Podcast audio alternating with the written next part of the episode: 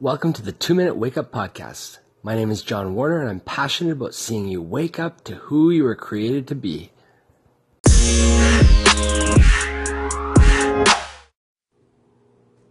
Genesis 1:26. Then God said, "Let us make human beings in our image, to be like us.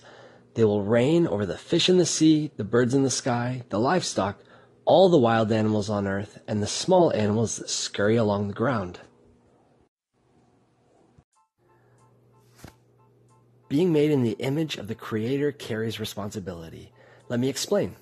In the ancient Near East, images of the ruler dominated the civil and cultural landscape. Statues in town squares, carvings on walls, coins, they all served as places for a ruler's mug to be plastered. When a picture or statue of a king was set up, it indicated that the area in which it was found was under that king's dominion. Humanity, as created image bearers of God on earth, well, we see that the implication is that humanity symbolizes and exercises God's dominion over the earth. If readers miss it in this initial comment, it's reaffirmed in verse 28. Then God blessed them and said, "Be fruitful and multiply, fill the earth and govern it, reign over the fish in the sea, the birds in the sky, and all the animals that scurry along the ground." These verses are a striking call. Human dominion should be a consistent reminder of the moving, twisting, swirling dance of divine activity. We merely exercise authority on God's behalf. We carry the task of wielding our influence in the world around us in the pattern of our Creator King.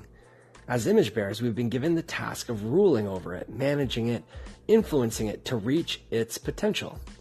Think of a king ruling over a kingdom. If he were going away on a long journey, he would choose someone to rule in his place. He would choose someone who would be ruling that area in a similar pattern, with the same morals, the same philosophy of justice, the same vision for the future.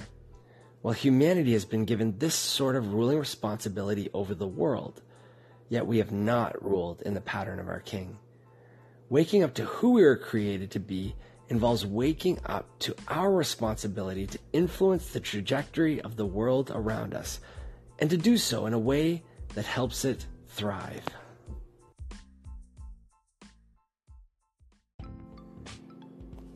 Thank you for listening to the 2-Minute Wake Up. If you get a chance, leave a rating wherever you find these episodes to help other people find us. My name is John, and I hope that our time together helps you wake up to who you were created to be.